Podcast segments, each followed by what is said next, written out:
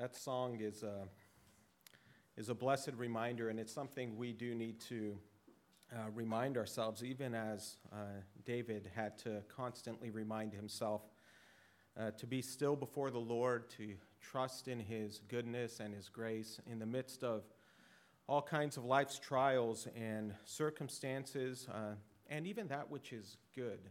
I think sometimes we get, uh, we think that because life is going good, uh, sometimes we forget in the midst of that goodness to be still and to tell our souls to be still and to trust in God because so often our eyes are taken off of Him and onto the good things of this world as well. And so it's a very uh, applicable hymn for us, and it actually is very applicable as we come back and, and turn to Acts as we're drawing to a conclusion here. And I'd invite you to take your Bibles and uh, turn to Acts chapter 25. Acts chapter 25. And I invite you to pray with me as we ask the Lord's blessing. Father, again, we uh, still our souls uh, before you pausing to remember and to think upon you and your goodness and your grace to us. We thank you for the blessing of your word, knowing that it is eternal, that it accomplishes all the purposes for which you send it forth. And we ask that it would accomplish its purpose in our lives this morning, Father. I pray that you would enable me by your Spirit and by your grace to speak the truth of your word to your people, and that you would enable them to have ears that are prepared and hearts that are prepared to hear not my wisdom and not my insight into life, but to hear yours. For that is the only wisdom and truth that matters. And so we lift up this time to you, Father, from the book of Acts, and we pray that you would bless the preaching and the hearing of your word. In the name of Christ, our Savior, amen. So we're covering a actually a very large uh, section of uh, Scripture this morning. We, we're covering two chapters, in fact. Uh, the first section uh, of our study is going to come from Acts chapter 25, and it's verses 1 to 22. And it serves really as a, if you've been with us going through this study, um, you'll know that God has been showing us how through the Holy Spirit, uh, the Lord Jesus Christ has been working in the hearts of his people, the apostles, to build and to expand his kingdom. And we're really coming at this point uh, to the crescendo of the book of Acts, um, the, the crescendo of the, the ministry of the Holy Spirit and the Lord Jesus Christ through his apostles in the early church. And it's crescendoing here in these, this very last and final trial of the Apostle Paul that Luke is presenting to us. And so 25, 1 to 22 is sort of like a, a long transition that, that, that Luke wants to build us up to, to crescendo into this final trial of Paul before um, King Agrippa in 2523 to 2632. And so you'll remember when Luke introduced us to the Apostle Paul and his conversion back in Acts 9, he noted how a disciple named Ananias you remember, was told by the Lord to go to the house of Judas and to look for a man of Tarsus named Saul. And he was told to go because this man was a chosen instrument of God who would carry his name before Gentiles and kings and the children of Israel. And the Lord reiterated this calling on Paul's life in Acts 23 when he first came before the Roman tribune, and he came to give Paul comfort and told the Apostle Paul to take courage, for as you have testified to the facts about me in Jerusalem, so you must also testify in Rome. And so that is what we have here in this final trial of Paul. The Lord graciously worked through Paul's life. He worked through his providential hand to protect him, to open the doors for him, to fulfill the purpose for which God had called Paul, which is to testify between both Jew, before both Jew and Gentile leaders and kings of uh, the kingship of the Lord Jesus Christ. And as we've been looking at, even in our Bible study this morning, about the decree of God, what I want you to remember as we go through this, these two chapters, and we're going to go through them quickly. We're not going to exposit every verse and every word, but I want you to keep this in mind is that the Lord and his decree and the events that we have looked at in the book of Acts mean this that nothing that has taken place thus far has been by chance or luck. As people love to talk about chance and they love to talk about luck. But in reality, God's influence in directing Paul's life and all of history for that matter is ultimately determined and decreed by God. And there is a great comfort and a great boldness that we as God's people should take uh, from that truth. And, and I think this is the crescendo that Luke is really drawing us to as we look at God's work through the history of his church. And so here we have the man Paul bearing witness to Christ before King Agrippa, Queen Bernice, Governor Festus, military tribunes of the Roman Empire, and prominent men of the city, and leaders from among the children of Israel. That's an amazing event. An amazing event. And so let me just review chapter 25 as Luke draws us here. Chapter 25, 1 to 22.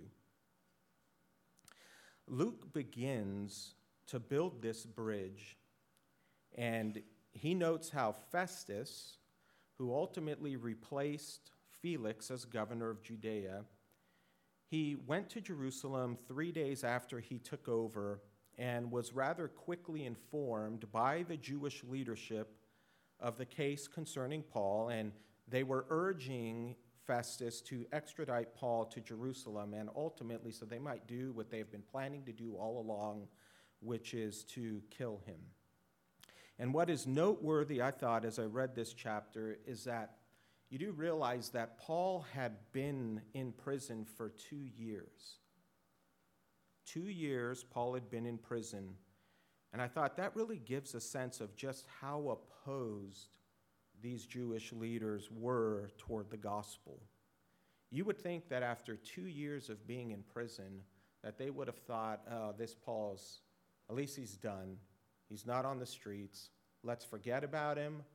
He's in prison. Let's move on with life. But for two years, they harbored this animosity and this anger about Paul. And for two years, they thought and plotted how they might kill him. And it also is a picture then of just how powerful the testimony of the gospel had been. Because as Paul is in prison for two years, it must be that people are being saved and turning to Christ and being transformed. And the Jewish leadership, even though they imprisoned Paul, they can't stop the influence of the gospel. And so they hate the gospel, and like Satan, going about as a roaring lion, seeking whom he may devour, two years later, they are still trying to silence the gospel. And so Festus invites the leaders within Israel to once again go to Caesarea with him and lay out their charges against Paul, and that's what they did. They laid out their false accusations once again without proof, as we have seen in the previous trials. And once again, Paul offers his defense, and he states that he had neither violated the laws of the Jews, the temple, or committed any offense against Caesar, because that was part of their accusation against him.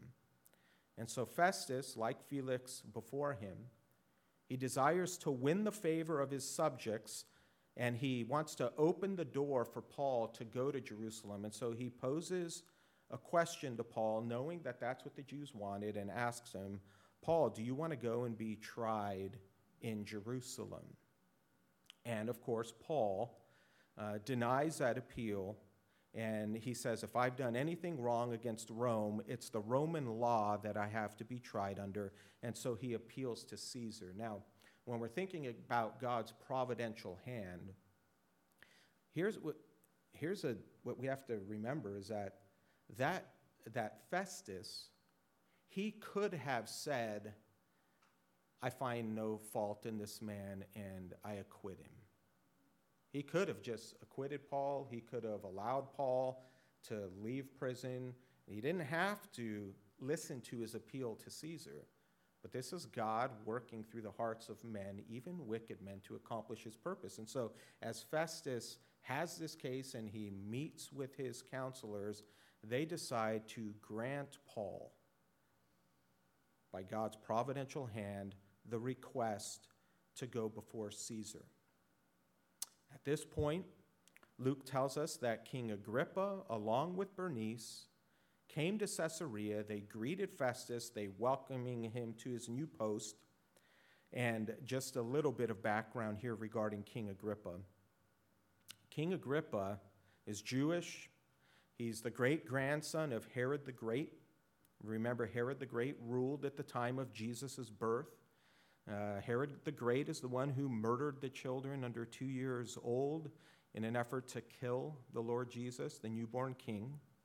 His father, Agrippa I, is the one who executed James and had Peter arrested.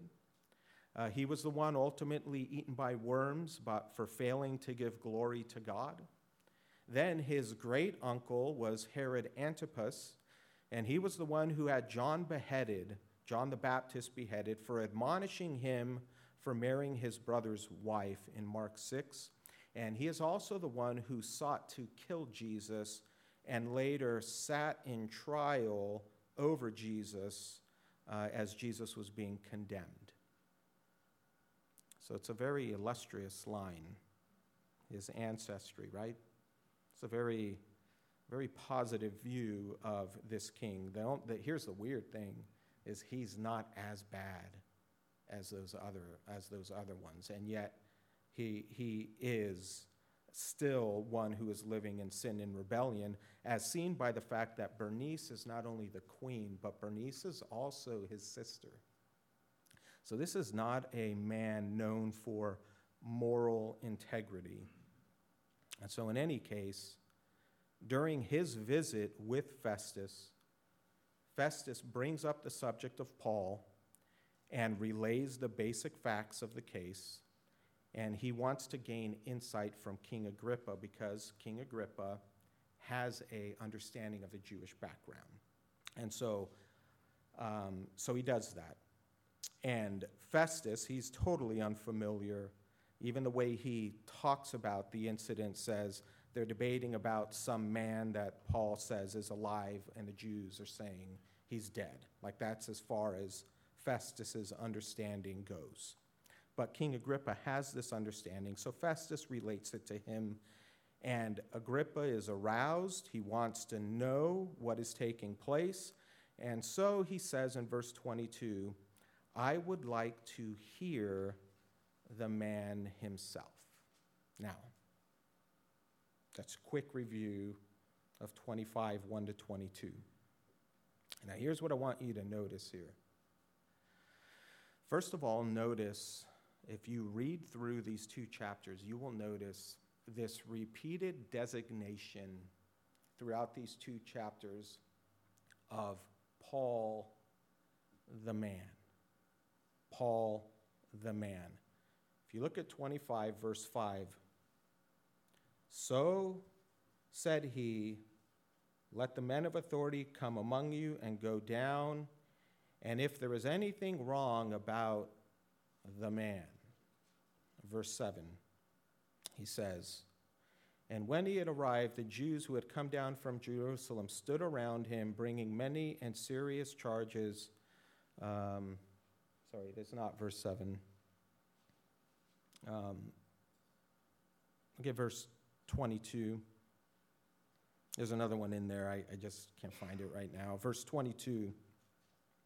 He says, Tomorrow, then Agrippa said to Festus, I would like to hear the man myself. Verse 24 And Festus said, King Agrippa and all who are present with us, you see this man.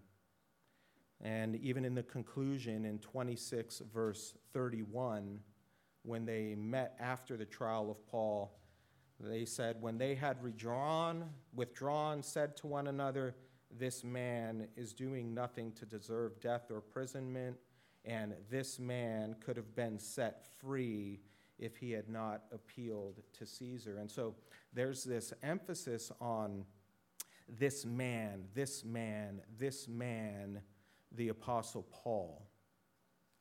And then I want you to notice, then in verse 23, how this is set in contrast. This man bearing witness to Christ is set in contrast chapter 25, verse 23, to the arrival the next day of Agrippa and Bernice. And you'll notice how Luke presents this to us. He actually notes, now let me read it. Let me read it, verse 23. He says, So on the next day, Agrippa and Bernice came with great pomp and they entered the audience hall with the military tribunes and the prominent men of the city. Then, at the command of Festus, Paul was brought in. So here is this man testifying of Christ, and Luke says he comes before Agrippa and Bernice, who enter with great pomp. Now, the Greek word pomp there is the word fantasia. Okay? And we get the words fantasy and fantastic from it. And if you've ever been to Disneyland, you've experienced this word firsthand.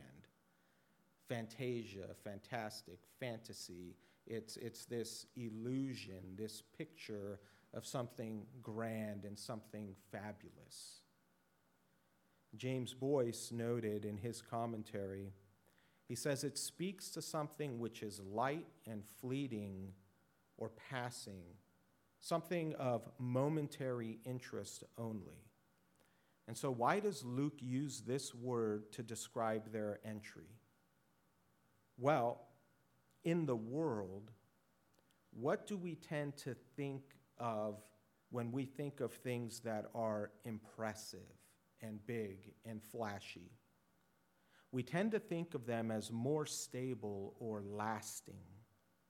We, we build ornate skyscrapers with fancy decorations and big windows and big glasses that are 100 stories tall. The reason mankind builds those kinds of buildings is because they think by building big and fancy buildings that people will look at their corporation and their company as big and stable and worthwhile. That's why we do that. And we do that even with our egos. We pursue the latest in fashion, or we seek to drive the most expensive cars and live in the biggest homes, and we attach ourselves to the biggest names in Hollywood or the media or schools or otherwise, and we do it because we think it matters. We think that by being affiliated with such a showy name, that it says something significant about us in the world. We think that people will look at us and think, now there's someone who has it all together. And so I think Luke uses this word to put before us the contrast between this show of great power and authority, which he notes is nothing but pomp, fantasy, and the fantasy of the great kingdoms of this world, and the contrast with that and the man Paul. A chained prisoner, a humble servant bearing witness to a lasting and eternal kingdom, in contrast to that which is in the world. And when you think about the great pomp of Agrippa and the great pomp of this world, just ask yourself the question when you see pomp today, what has become of the Roman Empire? What has become of the great kingdoms of men throughout history? And then ask yourself the sobering question what will one day become of the great country that we find ourselves living in today? They've all fallen. They all will eventually fall. Because kingdoms rise and kingdoms fall, but what kingdom remains today? It's the kingdom of our God. Christ prevails, His word prevails, His church prevails, and while all the impressive things of this world, all of the fantasies and the pomp of this world, they all continue to crumble. And they all disappear one by one.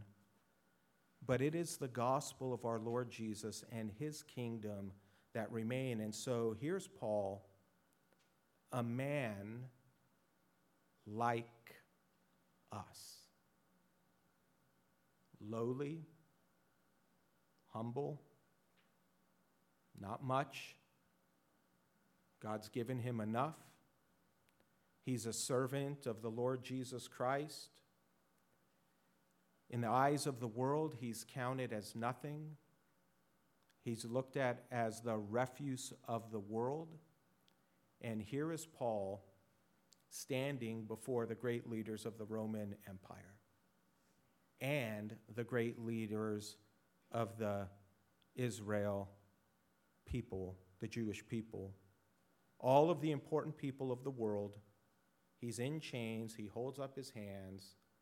Agrippa nods so that he might give him his speech, and Paul, holding up his hands with the chains, is about to testify before Gentile and Jew alike, just as God said he would.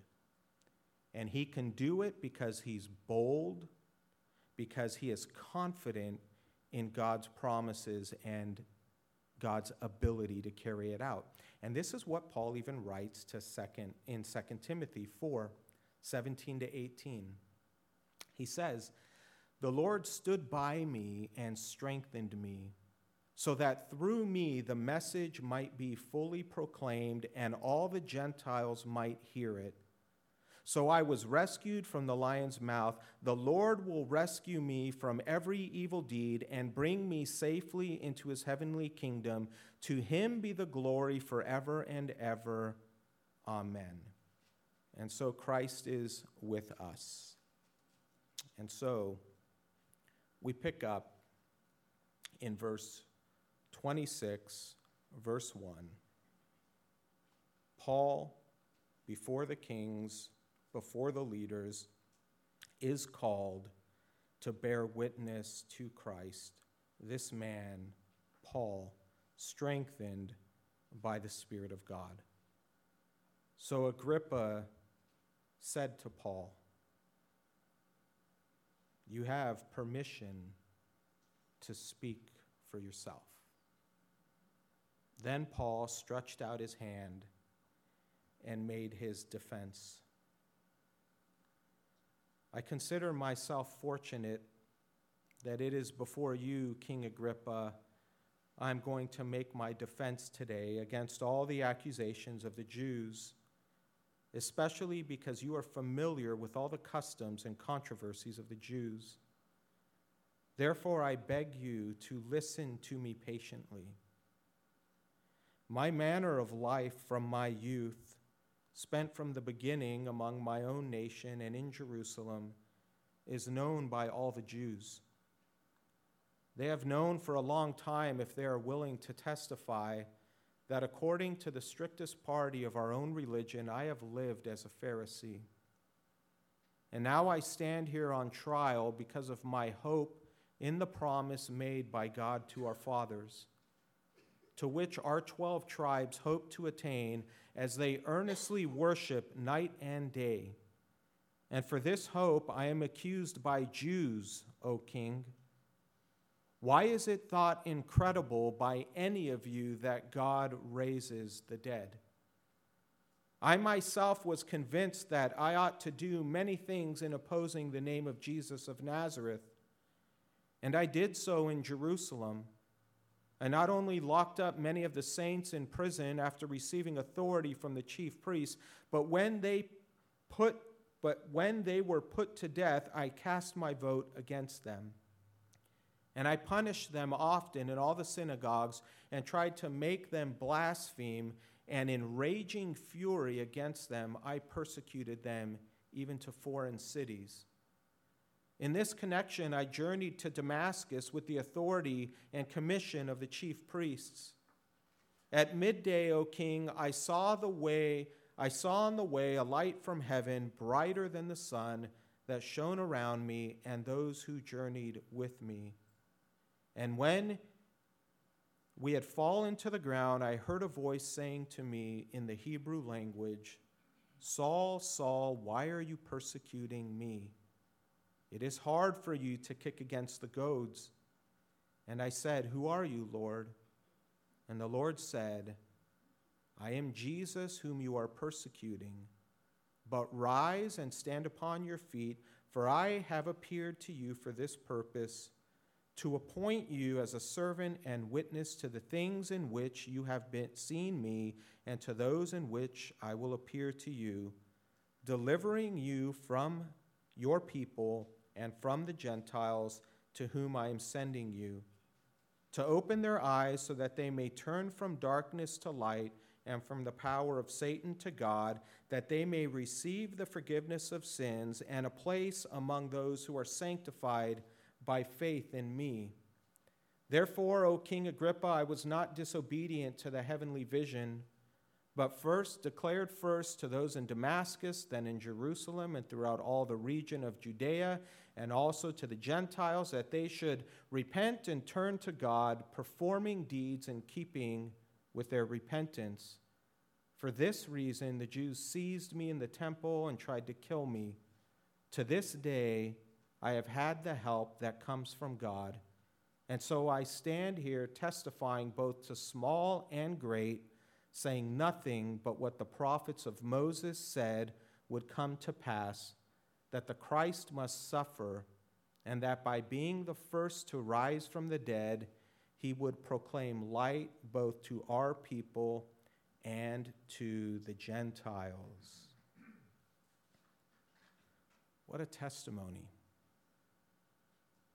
What a testimony.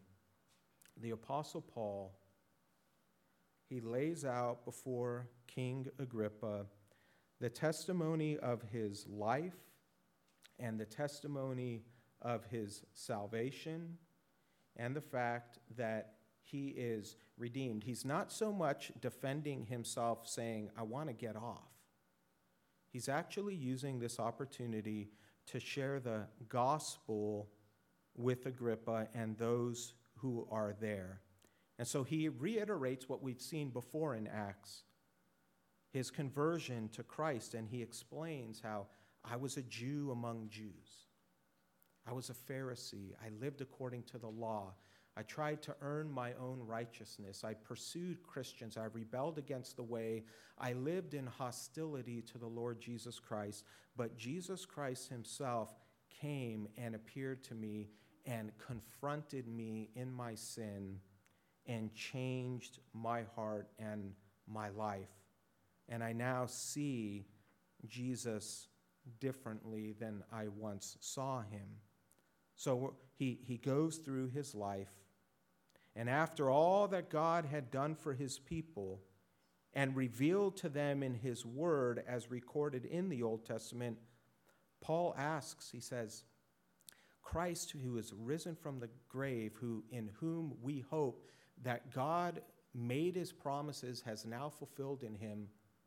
Why is it incredible to any of you sitting here and listening to any of you that God would keep his promises and that God raises the dead? Perhaps the Gentile people, steeped in pagan religion and philosophy, might think it's incredible. Perhaps Festus thinks it's incredible. But for those who believed in the supernatural and communed with God as the Jews did, why would they think it's so incredible that Jesus Christ, the Messiah, could be risen? And so, Paul as he is saying this and as he is calling them to repentance, I want you just to understand what he has just said to them. Don't miss this. Paul just said to them before Jews and Romans appointed kings in a Roman court, he just said, God is going to deliver his people from you. He just testified before them, Jew and Gentile, that they were in blindness regarding their sin and that they were living in darkness. He just testified before them the words of the Lord Jesus that they were living under the power of Satan and against God. He just testified before them that they needed the forgiveness of their sins. He just testified before them that they were unholy before God and he just testified before them that they can only be made holy by faith in Jesus Christ. He gave them in boldness before these leaders the clear proclamation of the gospel that Jesus Christ is the Savior given by God to redeem all sinners from their sin.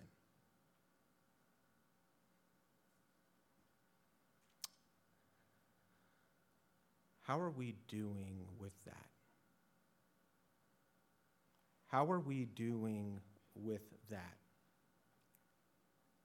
How are we doing with explaining the reality of the sin that people are living in? And I ask that, and not because I have it together, but I, I realize that Paul is saying this before an audience that is filled with powerful people and he's in prison. And he's faithful to tell them the truth as it is. And our culture today is going to tell you that presenting the gospel in that way is unloving and unchrist like. Aren't they? But whose words did Luke record here in the ones that he testifies to before the audience. They are, if you have a red letter Bible, you'll find that they are the words of Christ himself. And so the world may not want to hear it, and many, even in the church, will say it is unloving and unchrist like. We need to be more gentle, more winsome, less offensive, more accepting of lifestyles that oppose God's law. We, we need to tell people that God loves you and God accepts you just the way that you are, and that God makes no demands on the lives of people. We need to tell them that Jesus is, is nice and accepting, and that He, he is not going to hold them accountable for their slippery and sloppy and ungodly life. This is what the world wants to hear if we're going to preach Jesus. They want to hear that the only sin that people need forgiveness for is the sin of not loving yourself more. This is the world that we live in. But, but when you hear the proclamation of the gospel that Paul gives before the pomp and the, the fantasies of the world, he's not saying God just wants everyone to get along as one happy family. And Jesus came to bring all faiths and people together under him. That's not what he's saying. He is saying, if you look in verse in chapter 26, verse um,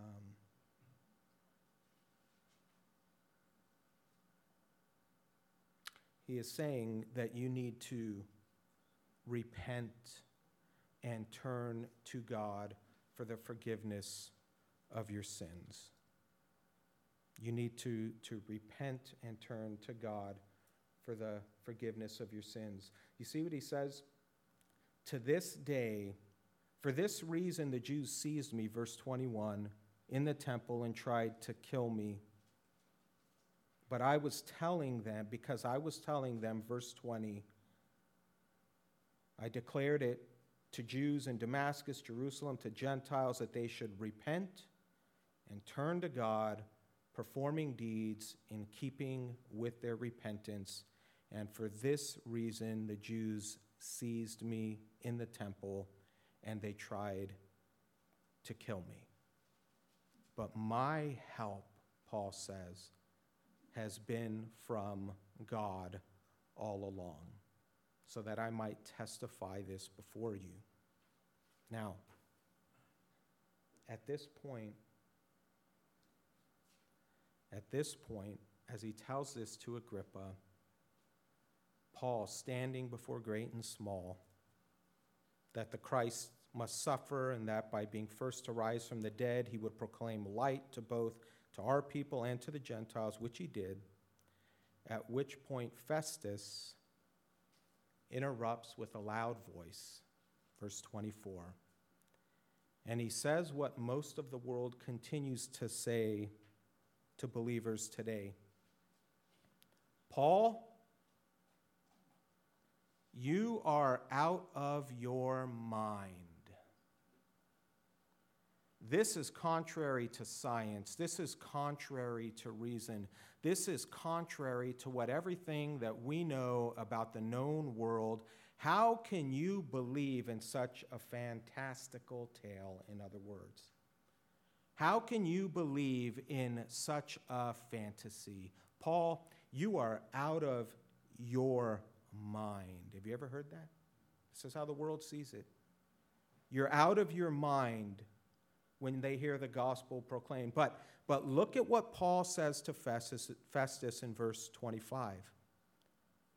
Paul says to Festus, Festus, I am not out of my mind, but I am speaking true and rational words.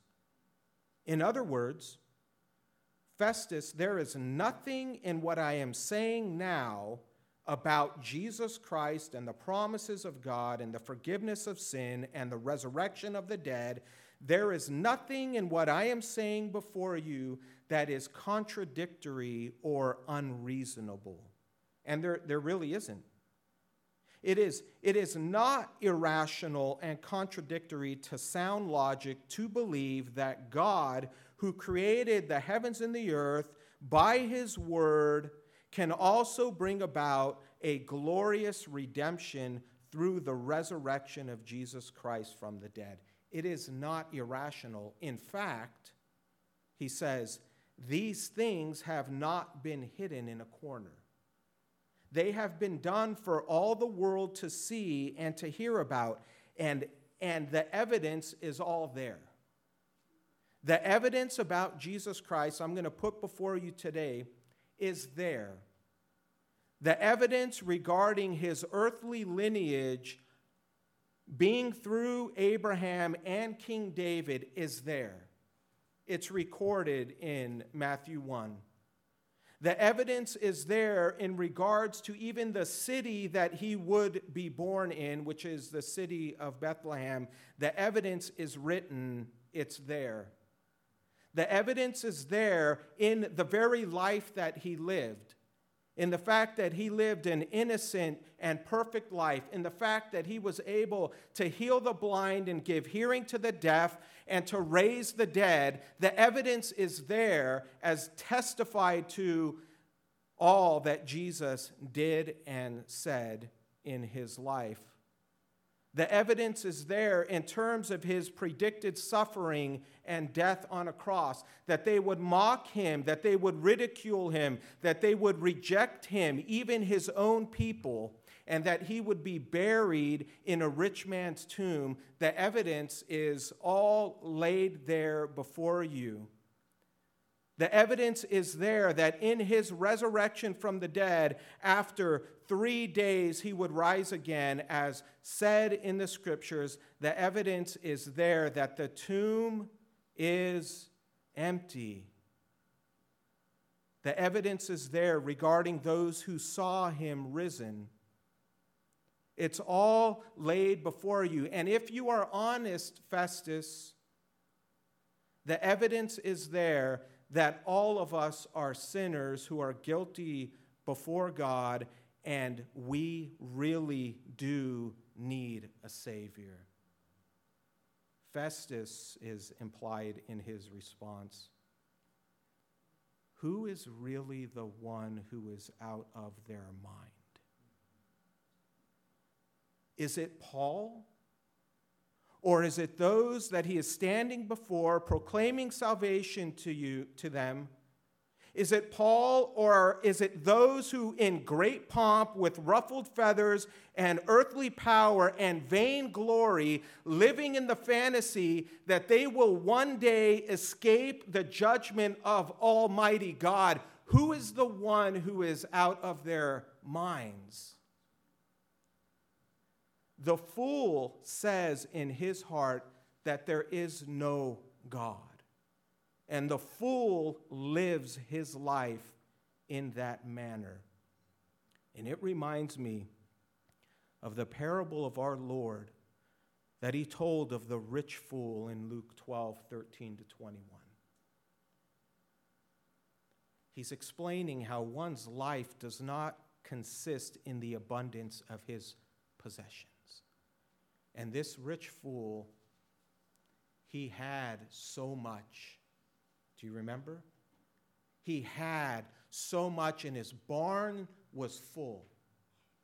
And he kept reaping more and he kept getting more. And he said, You know what I'm going to do? I'm going to build more barns to contain more of what this world has to offer. And as he filled his barns and his goods came with great pomp and great satisfaction and great comfort of the world, he said, Now my soul is satisfied, and I will sit down and be merry and relax and enjoy life. And God said to him, You fool, don't you know that this very day your soul will be required of you? And what will happen with all the things that you've collected. You will come before the judgment throne of God, and you will come with all of the evidence laid before you. Festus, I am not out of my mind. But what I am speaking to you is the truth. And so, Paul, not missing the opportunity, he turns to Agrippa and he knows that Agrippa is aware of all of the evidence regarding Jesus. and he asks him, Do you believe the prophets? Wow. I know you believe. Agrippa, he knows what Paul is saying. Agrippa, he's saying, consider the evidence, consider and believe on the Lord Jesus Christ, King Agrippa, and you will be saved. And so Agrippa prefers his fantasy over the truth. He prefers darkness rather than coming to the light. And in a proud and dismissive way, he says, Huh, would you also try and persuade me? The king of Judea, to be a follower of this Jesus, this so called king of creation? Would you persuade me? Look at me. Look at my, look at all these people sitting around. Look at all these people watching. Look at, I am the one sitting in this tribunal, Paul. I'm the one who is representing the king, the emperor of the Roman Empire. And would you persuade me to be a Christian? I've got it all together. And Paul says, Yes. Yes, King of Judea. Yes, President of the United States. Yes, Premier of Canada. Yes,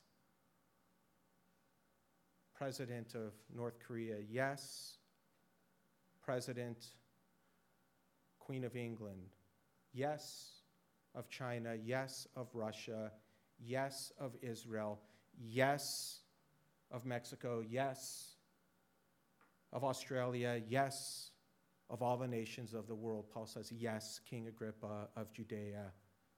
I would not only want you but I pray to God that all who hear me this day might be a follower of Christ as I am,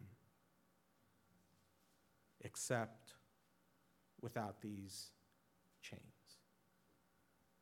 At which point, the leaders arise and in a private conversation, they recognize, as they did of our Lord, that there was nothing wrong, that this man was innocent.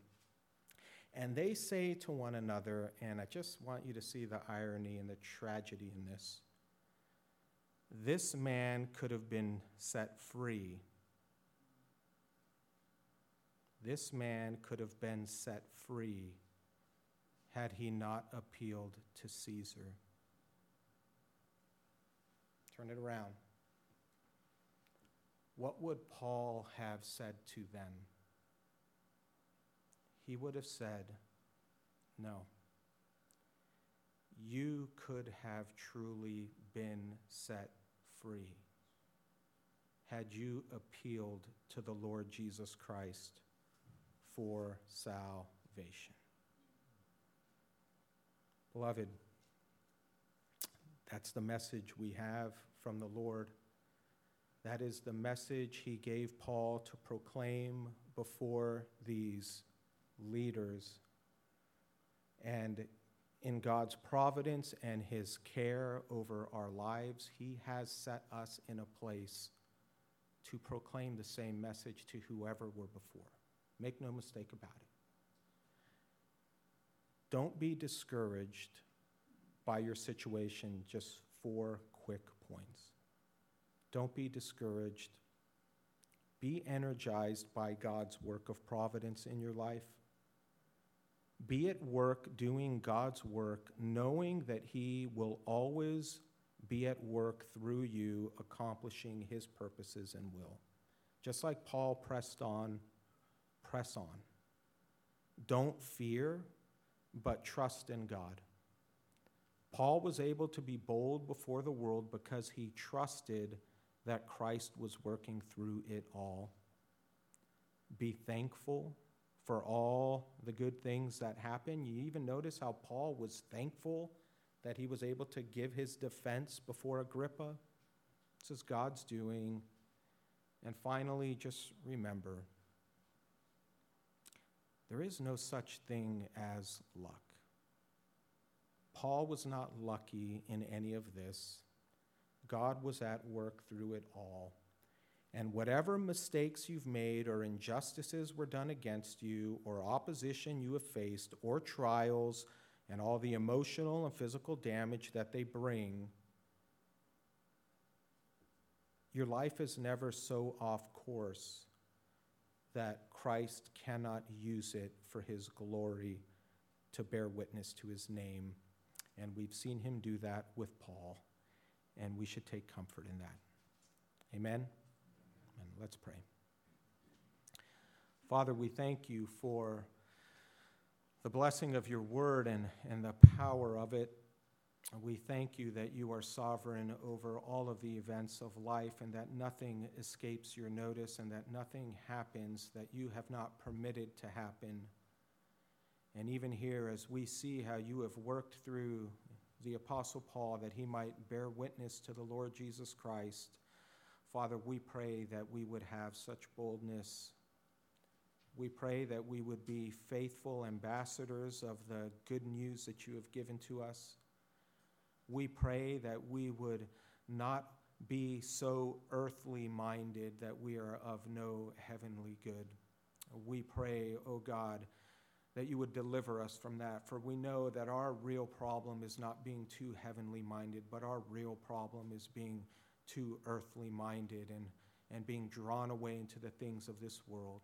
Father, may the attention of our hearts and souls not be drawn away by the pomp and the fantasy of this world, the things that are passing. Keep us from pursuing the things in this life that will burn and perish when you bring judgment upon the world.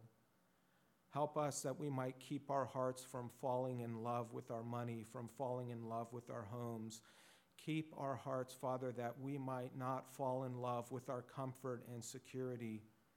Help us, Lord, not to fall in love with power and fame and recognition, O oh God. Help us to be a humble people. Help us to be looked at not as the envied in this world, but as those who are loved by a great God and a merciful Savior and who live by the Holy Spirit, empowered by you. Help us, we pray, to do this for the glory of your name, and keep us, O God. We pray in Jesus Christ. Amen. Well, I thought a, a fitting hymn as a sense of reminder and a sense of and a sense of praise and, and a, a hymn that was written by, by a man who, some 1,500 years after the Apostle Paul, faced a trial of his own as he sought to defend and stand for the gospel, Martin Luther. He wrote a song in the midst of his trials, and it's called A Mighty Fortress is Our God. I think it's a great reminder for us as God's people to remember that our King, the Lord Jesus Christ, our God, King of glory, um, he will forever stand, and we in him. Let's stand together and sing hymn 53.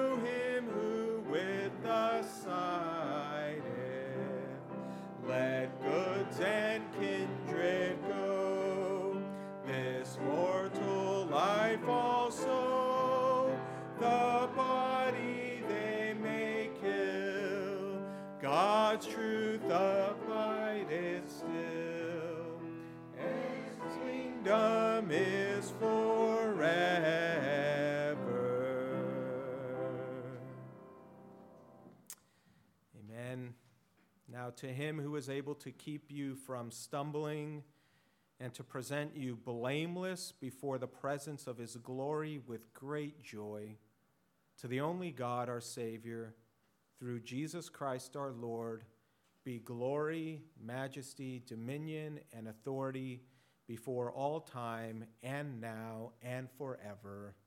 Amen. Let's sing the doxology. Praise God from whom all blessings flow. Praise Him, all creatures here below. Praise Him above, ye heavenly hosts. Praise Father, Son, and